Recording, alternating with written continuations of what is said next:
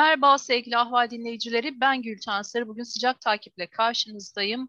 E, dolar kuru aldı başını gidiyor. 13.50 TL seviyesine kadar yükseldi. Döviz büroları döviz satmamaya, almamaya başladı. E, iPhone 11 e, satışları durdurdu. E, Merkez Bankası'ndan açıklama geldi. Muhalefet harekete geçti. Cumhurbaşkanı Tayyip Erdoğan ne yaptığımızı biliyoruz e, dedi. Sahiden bir şey deneniyor açıklamaları gelmişti ekonomide. Acaba bu denenen şey ne? E, bunları konuşacağız. E, bir konuğum var. ANAP eski genel başkanı ve aynı zamanda e, iktisatçı Nesrin Nas. Nesrin Hanım hoş geldiniz yayına. Hoş bulduk Gülten, hoş bulduk. Hemen sormak istiyorum. Batıyor muyuz? Aa, kasırganın gözünü görmedik ama evet çöküyor burası. Yani çok uzun bir süreden beri zaten biz bir krizin geldiğini, krizin ayak seslerinin yaklaştığını, daha doğrusu derinleşe derinleşe, yerleşe yerleşe e, artık e, gelmekte olduğunu hep söylüyorduk. Biliyorsun seninle yaptığımız daha önce birkaç programda da bugünlerin geleceğini e, hep dilim döndüğünce anlatmaya çalışmıştım. Hatta Türkiye'nin sadece yoksullaşmayacağını, Türkiye'nin açlıkla e, mücadele etmek zorunda kalacağını da e, birkaç defa söylediğimi hatırlıyorum.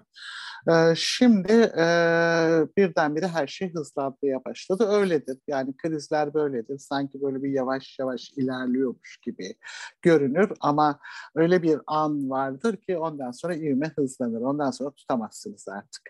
Ee, maalesef öyle. Öyle bir yerdeyiz artık. Evet. Ama kasırganın gözünü görmedik daha. O, onu üzülerek söyleyeyim. Ee, çünkü bugünkü kurun fiyatları e, henüz daha e, mallara e, ve hizmetlere yansımadı.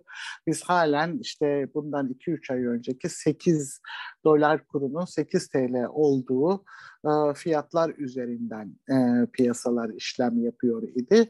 Ama bugün itibarıyla e, çok önemli bir şey e, oldu. Biraz önce sen de açarken söyledin zaten. Fiyatlama mekanizması tamamen bozuldu.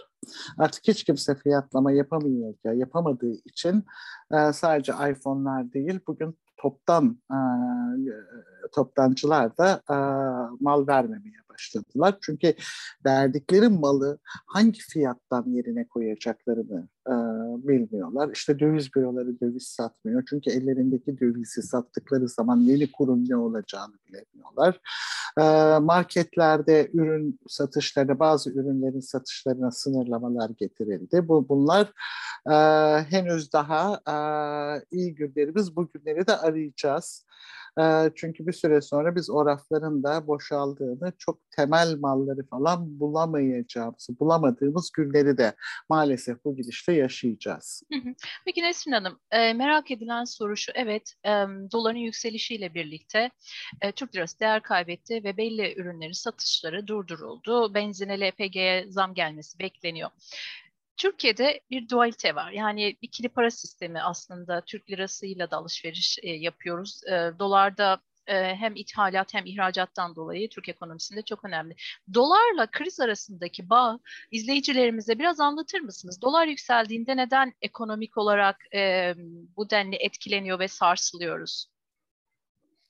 Şimdi Türkiye ekonomisi e, ağırlıklı olarak e, yatırım ve ara mallarını dışarıdan alan bir ülke, ithal eden bir ülke. Yani en önemli ara mallarımız e, arasında işte e, petrol geliyor. Yani işte enerjiyi de onunla üretiyoruz. E, ulaşım e, temel girdisi olarak e, yine e, petrol ve türev ürünleri e, öne çıkıyor. E, şimdi e, zaten e, bütünüyle dolar fiyatları, dolar nedeniyle e, doğrudan doğruya ara malları pahalanmış oluyor. Yatırım mallarını da biz makine ve teçhizat, önemli e, aksamları e, yine dışarıdan alıyoruz. E, aynı zamanda birçok emtiayı da dışarıdan alıyoruz. Bu iktidar nedeniyle, bu iktidarın özellikle tarımı ihmal etmesi ve bütün kaynakları inşaat sektörüne yönlendirmesi nedeniyle e, biz bir dolu gıda ürünü, hatta buğdayı, hatta arpayı, hatta samanı bile ithal etmek durumunda kaldık. Şimdi bütün bunları düşündüğünüz zaman kur yükseldiğinde yani Türk lirası değer kaybettiğinde her bir ürün e, pahalanmış oluyor. E, yani biz daha önce e, 10 liraya karşılığında aldığımız bir şeyi şimdi işte 20 lira karşılığında almaya başlıyoruz. Aslında işte bugün mesela sadece bugün e, 4 saat içinde %7 değer kaybetti.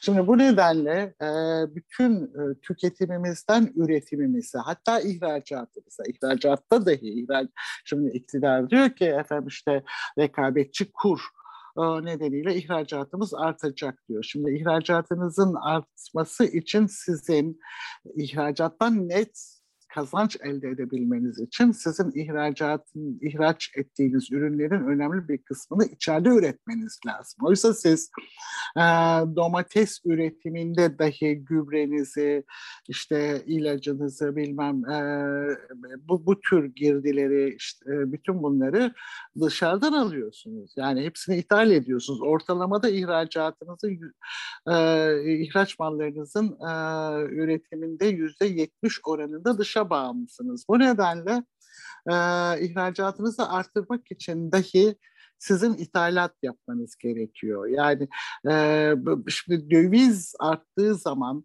e, sizin rekabet gücünüz sadece kura bağlı değil. Sizin rekabet gücünüz aynı zamanda başka ülkelerin e, ülkelerle maliyet avantajı elde etmenize bağlı. Şimdi Türkiye kur nedeniyle bu maliyet avantajını elde edemiyor. Bir tek maliyet avantajı elde ediyor. Bir tek Türk lirası karşılığında aldığı şey emek, iş gücü e, iş gücünü işte neredeyse boğaz tokluğuna e, çalışma düzeyine indirip işte en son Arnavutluk'tu galiba en düşük asgari ücret dolar bazında. E, onun da altına indik şu anda.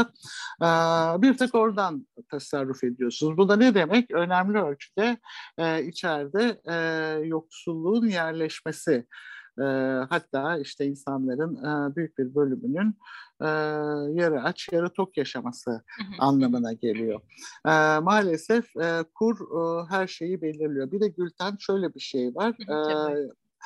E, pandemi sonrasında dünyada tedarik zincirlerinde bir şey oldu, kopma oldu. Bu, bu tedarik zincirlerindeki aksama nedeniyle dünyada da emtia fiyatlarında bir artış oldu. Şimdi biz sadece o emtia fiyatlarındaki artıştan değil bir de kurdan da etkilenerek hani böyle çifte kavrulmuş yaşıyoruz her şeyi. Yani fiyatlar bizde böyle katlanarak katlanarak artıyor. E bir de içeride tabii Türk lirası bütünüyle e, serbest şeye bırakılınca, düşüşe bırakılınca en önemli şey şu oldu. Şimdi bir paranın en önemli fonksiyonlarından birisi işte alışveriş aracı olmasıdır. Diğeri tasarruf aracı olmasıdır. Yatırım aracı olmasıdır. Sak, değil mi? Saklama aracı olmasıdır. Şimdi e, yatırım ve tasarruf aracı olmayı bir tarafa bırakıyorum. Yani zaten şeye e, bankalardaki mevduatların yapısına baktığında yüzde 58'inin e, dolar mevduatı olduğunu e, yani yabancı paracısın dolar ya da euro olduğunu göreceksin. E, alışveriş e, aracı olma özelliğini de kaybetti. Kontratları en ufacık şey bile yani bir toptancıyla bakkal arasındaki ilişki bile dolar üzerinden yapılmaya başlandı. E, çünkü fiyatlama yapamayınca e, işte Türk lirası olarak e, herhangi bir fiyat verebilecek şeyde olmayınca böyle bir belirsizlik e, doğunca ne yapıyor? Güvenilir bir parayla bu kontratları yapıyor. Diyor ki işte benden e, 50 teneke yağ istiyorsan teneke başına işte şu kadar dolardan kontrat yap yapalım. Ancak o takdirde e, yapabilirim diyor. Çünkü o da bir şekilde önemli bir kısmını yurt dışından ithal edecek. E, maalesef yavaş yavaş Türk lirası sistemin dışına çıkıyor. Yani bu hep böyledir. E, kötü para iyi parayı kovar deriz. E, işte Türk lirası e, e, nedeniyle bütün piyasadaki şey ebiliyor herkes elinden onu çıkarmak istiyor, kurtulmak istiyor, onunla iş yapmamak istiyor. Tasarruf ve yatırımlarını yine dolarize kaldı ki zaten büyük kontratlarda yani devletin yaptığı ihaleler, yol ihaleleri, köprü ihaleleri, kamu özel işbirliği ihaleleri, hazine garantileri, geçiş garantileri, bütün bunların hepsi e, ki yapanların önemli bir kısmı Türk müteahhitleri olmasına rağmen Türkiye Cumhuriyeti Devleti Türk müteahhitleriyle dolar üzerinden kontrat yapıyor. Euro üzerinden evet. kontrat yapıyor. Garantileri dolar üzerinden veriyor. Çok daha kötüsünü yaptılar çok daha kötüsünü yaptılar. Kendi vatandaşından yani aslında iktidar şunu diyor. Diyor ki yani tamam biliyorum bana güvenmiyorsunuz. Yani benim bu Türk lirasını savunacağıma da güvenmiyorsunuz. Bunu koruyacağıma da güvenmiyorsunuz. E, e, o zaman gel bana borç ver ama şey dolar cinsinden borç ver. E, yani ekonomide bizim ilk günah dediğimiz şeydir bu. Bir ülke kendi parasıyla değil, kendi vatandaşından başka ülkelerin parasıyla borçlanması ekonomide ilk günah olarak kabul edilir ve bu 30 milyar doları aştı maalesef. Evet. Peki e, aslında e, siz de söylediğiniz zirai ilaçlar ve gübre satışları da durduruldu. Çünkü onlar da e, ithal edildiği için dolar üzerinden fiyatlandırılıyor. E, ön, önlerini göremedikleri için satıcılar satışları durdurdu. Peki, Gülten bir şey söyleyeyim tabii. sana. Enerji üretiminde mesela termik santraller değil mi? Hı-hı. Termik santrallerde kok kömürünü kullanıyoruz. Kok kömürünü ithal ediyoruz. Kok kömürünün dışarıda şeyi bin dolar tonu. Bin dolara çıkmış. Şimdi bunu dolar olarak şey yap hesapla sürekli olarak artıyor sürekli yani artıyor. enerji maliyetleri sürekli artıyor ve üreticinin üzerinde kalıyor. Evet. Bir süre sonra enerji santralleri tek tek kapanmaya başlayacak. Yani Anadolu'da nitekim bazı enerji santralleri devre dışı kaldı. Gezici elektrik kesintileri başladı Türkiye'de. Yani e, biz işte bundan birkaç sene önce Venezuela konuşurken günde 18 saat elektrik kesintisinden bahsediyorduk. Hmm. Yani Türkiye'de şu anda günde 18 saat elektrik kesintisi olmayacak ama yani bu iş böyle giderse ve iktidar halen gerçeği inkar etmeye devam eder ve e, işte ben böyle bir hikaye yazdım, işte böyle bir model, ekonomi modeli uygulayacağım, ne yaptığımı biliyorum inadında ve ısrarını sürdürürse biz bir süre sonra çok uzun süreli elektrik kesintileri de göreceğiz. Venezuela'nın işte, petrolü var. Yani enerji kaynakları olmasına rağmen böyle bir Evet ama bir işe yaşadı. yaramıyor. Evet bir işe yaramıyor. Bizde bir o da yok. Yaramıyor. Ee, tamamen dışa bağımlıyız. Güvenceğimiz neden işe şey yaramıyor? Hı hı. Venezuela'nın petrolü neden işe yaramıyor? Çünkü o da üretim altyapısını çökertti. Petrol içecek haliniz yok yani. Yiyecek haliniz yok petrolü. bir de tabii ambargolarla tabii. falan karşılaştığınız zaman o petrolü satacak yer de bulamıyorsunuz. Nihayetinde ne yaptı? Ee, rezervlerinin zannediyorum e, yarısını e, ya da üçte ikisini galiba, üçte ikisini Çin'e e, 60 milyar dolara 50 yıllığına imtiyaz hakkını verdi. Bu bu kadar yani dünyanın en büyük rezervi düşünebiliyor musun? Yani e, işte Erdoğan e, işte mandacı e, zihniyette olmakla bir, e, suçluyor bizim gibileri.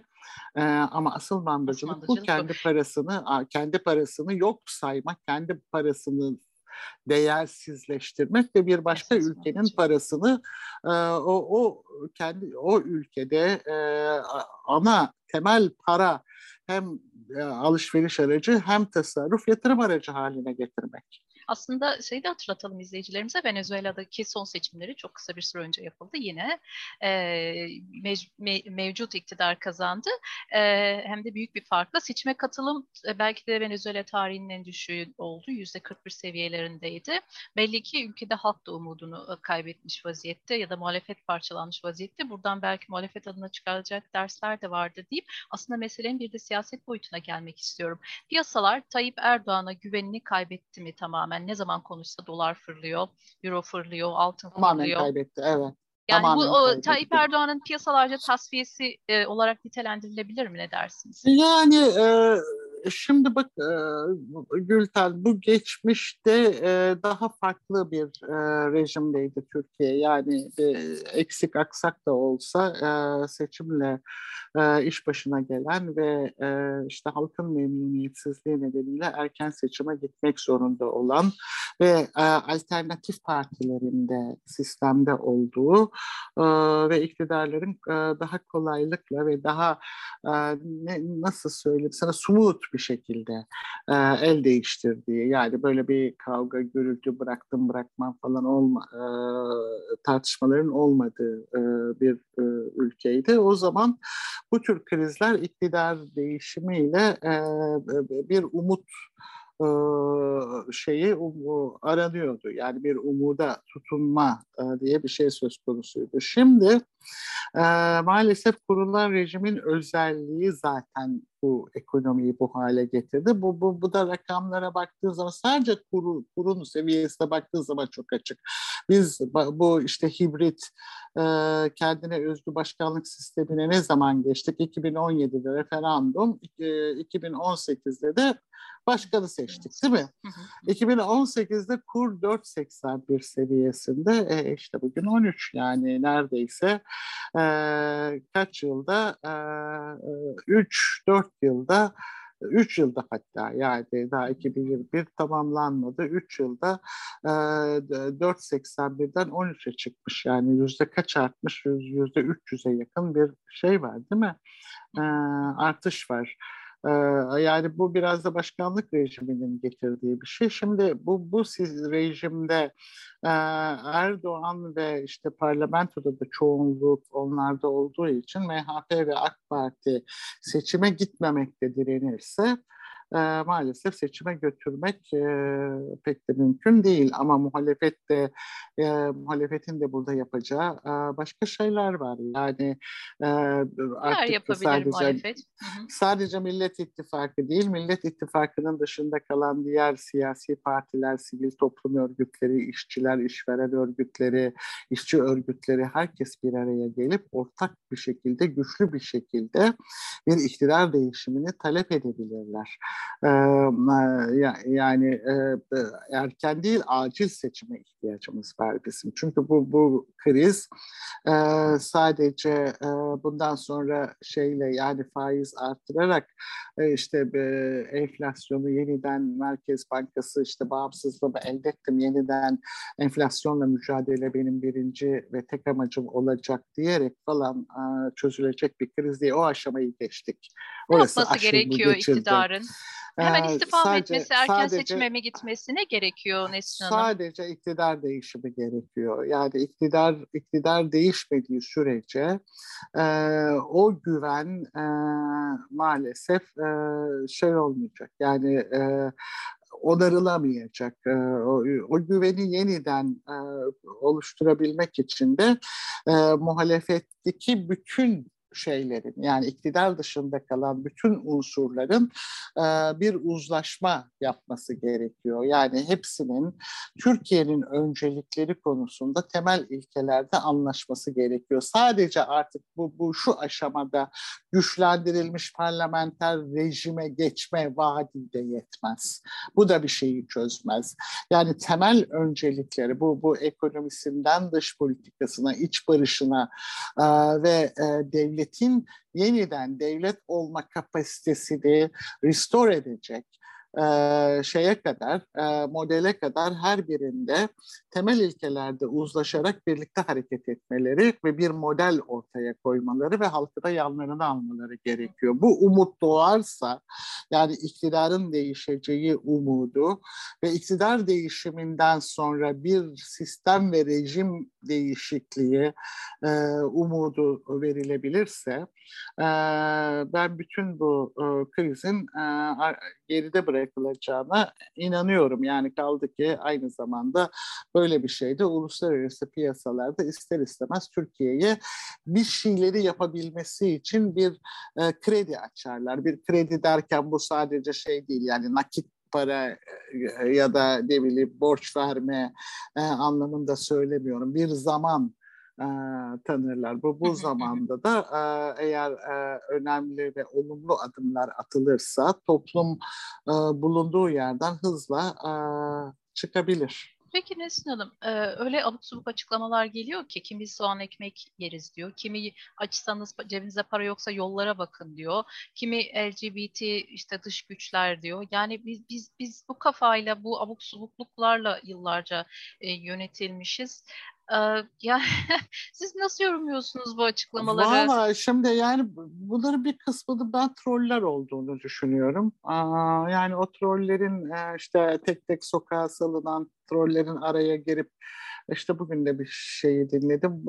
Mevcut Cumhurbaşkanımızı hangi ülkeye götürüp aday olarak koysa da seçilir mutlaka diyen bir kadındı. İşte e, insanlar çalışmıyor o nedenle e, işte gelirleri yok diyen. Bugün bir milletvekili galiba işte e, Elazığ milletvekili eti, soğan eti, eti, hmm. eti gramla alacaksınız. Bilmem neyi taneyle yiyeceksin. Biliyor musun Gülten? Venezuela'da da gıda fiyatlarındaki e, şeyin hem artışın hem de kıtlığın, kara borsanın nedenlerini araştırmak üzere bir komisyon oluşturulmuş. Bu komisyonun vardığı sonuç e, ne biliyor musun? Bu komisyonun vardığı sonuç halkın çok yemesi den dolayı hmm, kıtlık porsiyonları var. küçültün evet. mevzusuna gelmiş. Beni, evet hmm. yani şaka gibi geliyor ama maalesef gerçek Aa. yani ve, ve komisyon Venezuela'da halk çok yediği için kıtlık e, ve mal kıtlığı var e, sonucuna varmış. Şimdi bizde de benzer şeyler olmaya başladı. Porsiyonları küçültün. İşte peygamberimiz midenizin üçte birini boş bırakın dedi. İşte eti gramla alın. Soğan ekmek yeriz falan. Şimdi bu dış güçler meselesine gelince mesela dün Erdoğan'ın konuşmasında birisi çok güzel bir arkadaşım yolladı. Çizgi şeyi yapmış bugün. Şimdi Erdoğan ne diyor? Bu bir ekonomik kurtuluş savaşıdır diyor. Kime karşı? Kurt Kurtuluş Savaşı dış güçlere. Peki biz bu savaşı nasıl kazanacağız? Erdoğan diyor ki ihracat yaparak kazanacağız. Peki ihracatı kime yapacaksın? Dış güçlere yapacaksın. De ne ihraç edeceğiz? Elimizde ne var? Hayır ama yani yani düşmanımız dış güçler ama ihracat yaparak bu savaşı kazanacağız. Kime karşı? Dış güçlere karşı. Dış güçlere ihracat yapacağız. Yani kendi içlerinde tutarlılığı yok. Ne dediklerini bilmiyorlar. Ee, ama bir şey söyleyeyim sana. Ee, yani e, şu son yazdıkları yani bizim ne yaptığımızı biliyoruz diye dün üzerine ve basa basa altını çize çize söylediği şey aslında yaptıklarını bildiklerinden falan değil. Sonuca bakıp sonuçtan geriye doğru bir hikaye yazarak sanki ne yaptıkları biliyormuş gibi e, hareket etmeye çalışıyorlar. Ama bir başka şey var. E, yani sonuçların böyle olacağı, kontrolden çıkacağını öngörmemiş olabilirler belki. Ama tam da aslında böyle yönetmek istedikleri için böyle yönetiyorlar. Çünkü dikkat et, yani Merkez Bankası'ndaki o 128 milyar doların e, işte e, şey yapması yani satılma biçiminden, e, işte ekonomideki e, şeyin e, istatistik istatistiklerin güvenilirliğinin e, yok edilmesine kadar inanılmaz bir gölgeli alan yarattılar. O, o gölgeli ülkeyi mi soydular? Yani o 128 e, o, milyar işte dolar. O, o gölgeli alanda, o gölgeli alanda kimin ne yaptığını, kimlerin kayrıldığını bilmiyoruz. Şimdi şöyle bir şey vardır. Yani şeffaflık kamunun yararınadır. Eğer bir yönetim şeffaflığı temel alıyorsa bil ki kamunun yararına iş yapıyordur ve çalışıyordur. Ama şeffaflık ortadan kalktığında mutlaka bir ailenin, bir zümrenin ya da bir kesimin yararı kullanıyor ve gözetiliyordur. Zaten birbiri arkasına patlayan dosyalardan ortaya çıkan işte e, şey yolsuzluk iddialarından e, bütün bunlardan e, kimin yararına çalıştığını anlıyoruz. Bütün bu kurdan kazanan belli kesimler var. İşte başta bu e, hazine garantileriyle iş yapanlar kazanıyor. Beşli çete olarak yani onlar, medyada. Evet, beşli çete. Yani beşli çete mi, Cengizgiller mi diyelim, Kalyongiller mi diyelim, ne, ne diyelim bilmiyorum yani. Onlar kazanıyor ama sadece onlar kazanmıyor. Mu muhtemelen onlarla birlikte onlara bağlı e, bir takım e, taşeronlar var. O taşeronların siyasi ayakları var falan. Son zamanlarda e, Türkiye gri listeye girdi biliyorsun Gülten. Evet. Yani OECD'nin gri listesine girdi. Şimdi OECD'nin gri listesi ile ilgili e, apar topar bir e, yasa meclise gelmişti 7-8 ay önce. E, o, o hatırlarsınız bu bu şeyle e, hatta biz o zaman çok itiraz etmiştik. Yani bu bu da bahane ederek sivil toplumu susturmak istiyorlar diye dernekleri denetime alma e, ya da hemen o torba yasaya eklediler. Hatır, e, hatırlar mısın? Yani o yasanın çok e, kara parayla mücadeleyle ilgili OECD'nin istediği e, yasa maddelerinden bir tanesi şeydi e, siyasi nüfus sahibi olan kişilerin birinci, ikinci ve üçüncü derece yakınlarının da mal varlıklarındaki artışın mutlaka kaynağının sorulması ve incelenmesi gerektiğine ilişkin bir düzenlemeydi. O 12. madde diye geçiyordu. O 12. madde e, genel kurula geldiğinde o 12. madde AK Parti ve MHP oylarıyla o yasadan çıkarıldı. Bu bile çok son derece açık bir şey söylemiyor mu bize? Yani ya orada terörün siyasi... finansmanı sorunu da vardı. Yani sadece kara para aklama değil. Hep ama öyle şimdi olunca... o 12. Hı. maddede kara para aklama terörün finansmanı falan diyor ama o 12. madde diyor ki siyasi nüfus sahibi kişilerin birinci, ikinci, üçüncü derece yakınlarının da mal varlıklarındaki e, ve banka hesaplarındaki artışlar bu in, e, incelenmeli, kaynağı araştırılmalı diyor. Bir tek o maddeyi çıkardılar. Orada siyasi nüfus sahibi geçtiği için. E şimdi Türkiye'den gidenleri, kaçanları biliyoruz yani işte en son Sezgin Baran Korkmaz e, meselesinde olduğu gibi. O ona işte mal varlığına bilmem e, o tedbiri kaldıran e, yargıçlardan bir tanesi galiba e, Yargıtay'da bir başkası onu şey yapan Kaç anayasa diğer belki e, falan. bakanlıkta kim bilir. İşte iki gündür İçişleri Bakanlığı'nın bilen bütçedeki görüşmelerinde e, kavga kıyamet kavga sürüyor. Evet. İçişleri Bakanı kendisi meclise hesap vermek durumunda olan İçişleri Bakanı kendisi orada oturmuş hesap soruyor. Ve sürekli olarak şöyle bir ifade var dikkat et, dikkat ettiysen. Ee, işte ben bunu açıklarsam siz de bilmem neleri açıklamak zorunda kalırsınız. Yani İçişleri Bakanı bir şeyleri biliyor ve saklıyor ve açıklamıyorsa ve o, o suç olan şeyleri üzerine git, gitmiyorsa bu bir suçtur zaten. Çok ağır da bir suçtur. Yani doğrudan doğruya siyasi nüfuzunu kullanarak bir takım suçları örtbas etmektedir. Ne, kimin hakkında ne varsa açıklasın. Evet. E, gerekli soruşturmaları yapsın. Yani e, korkunç bir ülke haline evet. geldik maalesef. Geçen gün birisi bunu da söyleyeyim. Tabii, Son, e, birisi çok güzel bir şey söylemişti.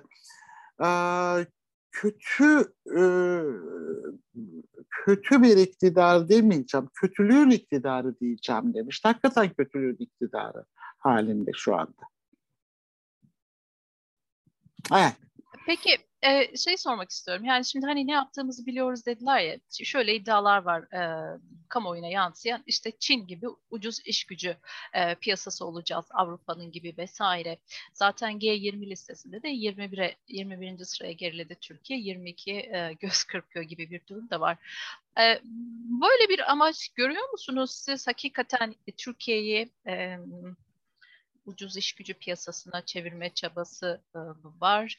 Yoksa hakikaten artık direksiyonu, kontrolünü tamamen kaybettiler. Uçurum aşağı hep birlikte 85 milyonla birlikte gümbür gümbür yuvarlanıyor muyuz? Yani şu anda zaten ucuz iş gücü ülkesi olduk. Yani şu anda Türkiye'deki iş gücünün e, şeyi karşılığında aslında köle emeği. E, bu, bu, bu oldu. Şimdi bunu böyle yapabilmeleri için yani buradan hakikaten bir katma değer üretebilmeleri için aslında ihraç ettikleri malların e, işte e, yani yüzde altmışını falan yani ara ve temel malların yüzde altmışını içeride üretmeleri lazım yani. Oysa e, bu, bu oran e, yerli üretim oranı yüzde otuzlarda. Hatta şu an son zamanlarda daha da düştü bildiğim kadarıyla.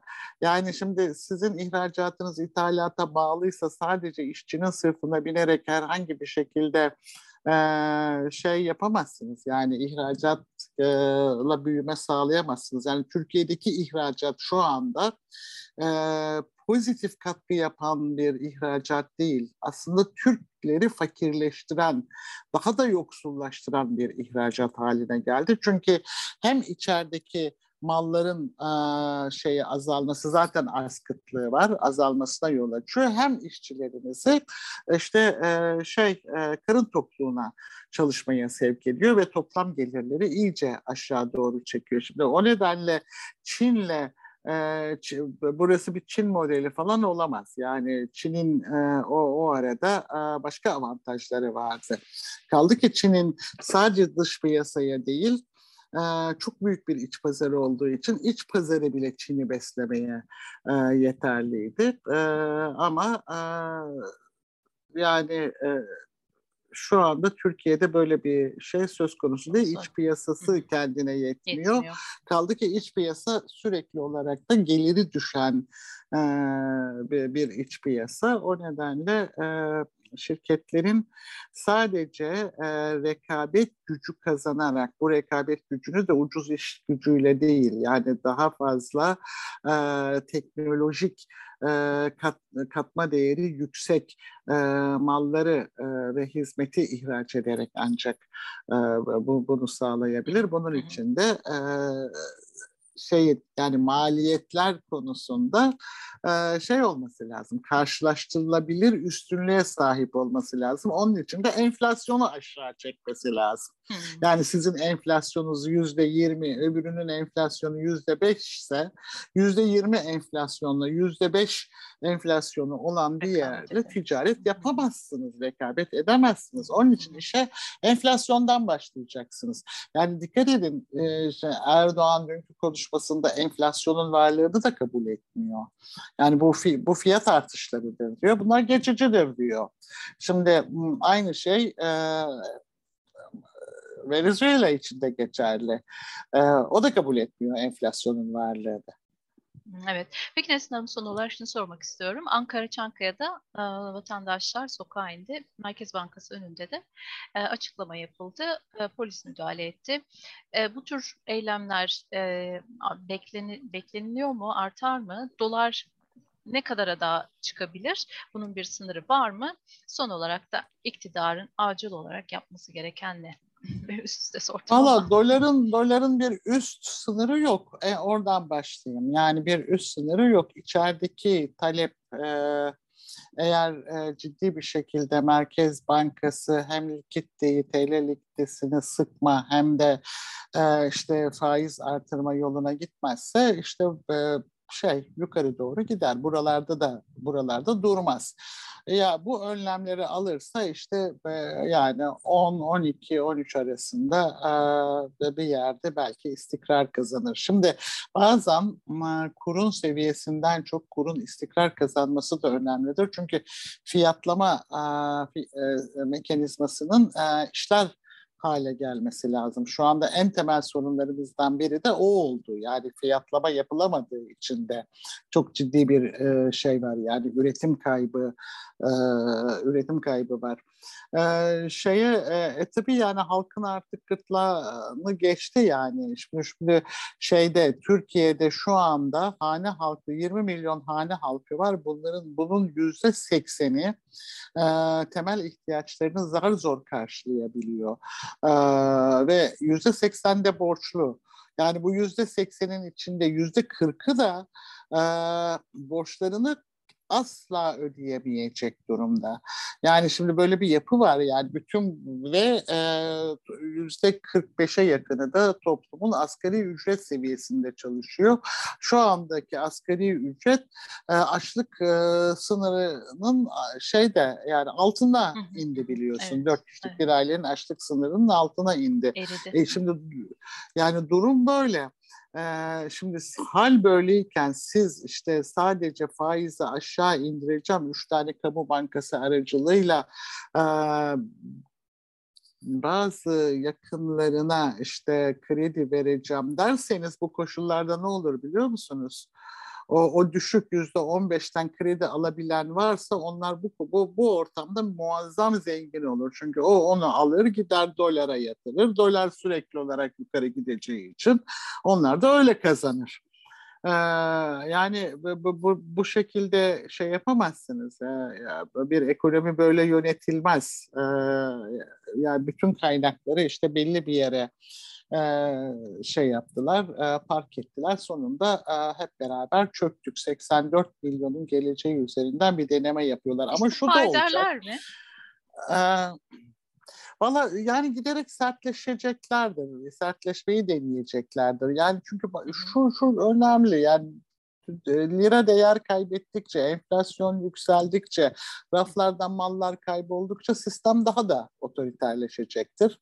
İnsanlar daha çok hak kaybına uğrayacaktır. E yani bir de bir şey söyleyeyim, yüksek enflasyon aynı zamanda çok ciddi şeyi yani ahlaki zaaf doğurur e, yoksullaşma artarken ifade özgürlüğü daha çok kısılacaktır. İşte medya üzerindeki denetim artacaktır. Adalete erişim zorlaşacaktır. Şimdi bugün dolar işte ne oldu? 12-13'e çıktı ve hemen meclise HDP'nin 13 milletvekiliyle ilgili fezleke geldi. Yani evet. bugün işte Bahçeli'nin konuşması da aynı şekildeydi. Bizi yıkamayacaklar, bize yere kimse sizi yıkmak falan istemiyor. Yani kendi kendilerine e, çelme takıyorlar. Ondan sonra da bizi yıkamayacaklar diye bağırıyorlar. Kimse Türkiye'nin batmasını, kimse Türkiye'nin bu hallere düşmesini falan istemiyor. E, ama e, işte e, o hamasetle falan bunun e, şeyinden e, altından kalkmaya çalışacaklar ama maalesef her şey için çok geç. Yani bundan sonra iktidar baş aşağıdır. Yani şurada durdurabilirler mi? En kritik nokta budur.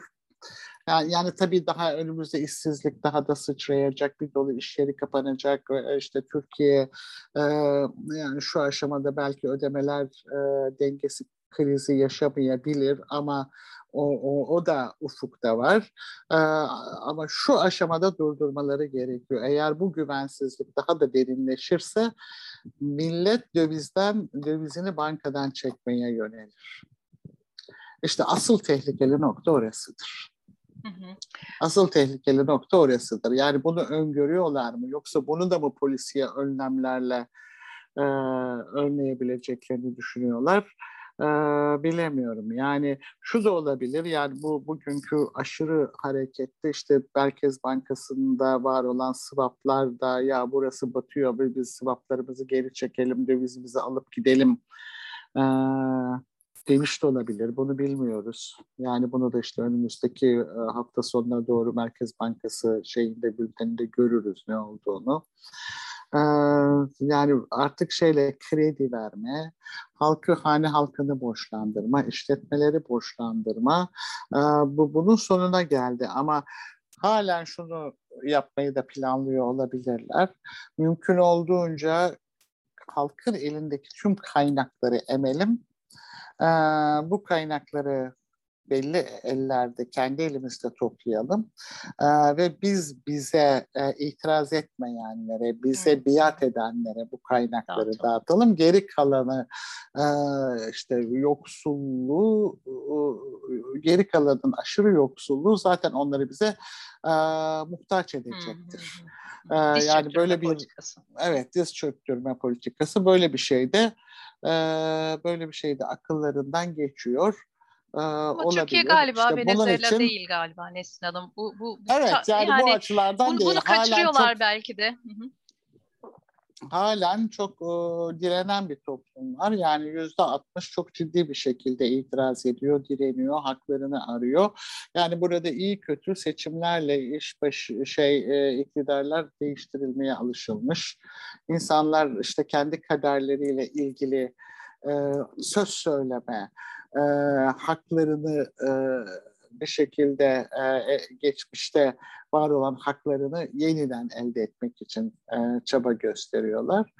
E, bu, bu açıdan bakıldığında evet bir Venezuela gibi değil ama muhalefetin e, artık çok daha e, şey olması lazım, daha kararlı İş daha, bitirici adımlar e, atması lazım galiba. Evet, iş bitirici adımlar atması lazım ve bu böyle olmaz, bu böyle bilmem ne yapmaz falan filan demeyi bırakıp deyin nasıl olacağını çok kararlı bir şekilde ifade etmesi ve halka bu şeyi, bu güveni, e, bu umudu vermesi lazım. Eğer umutlar kaybolursa biraz önce konuştuğumuz model hızla devreye girer. Peki Nesin Hanım, yayına katıldığınız ve bu krizi bizi, e, bizim için, izleyicilerimiz için biraz daha fokuslanarak anlattığınız için teşekkür ediyorum.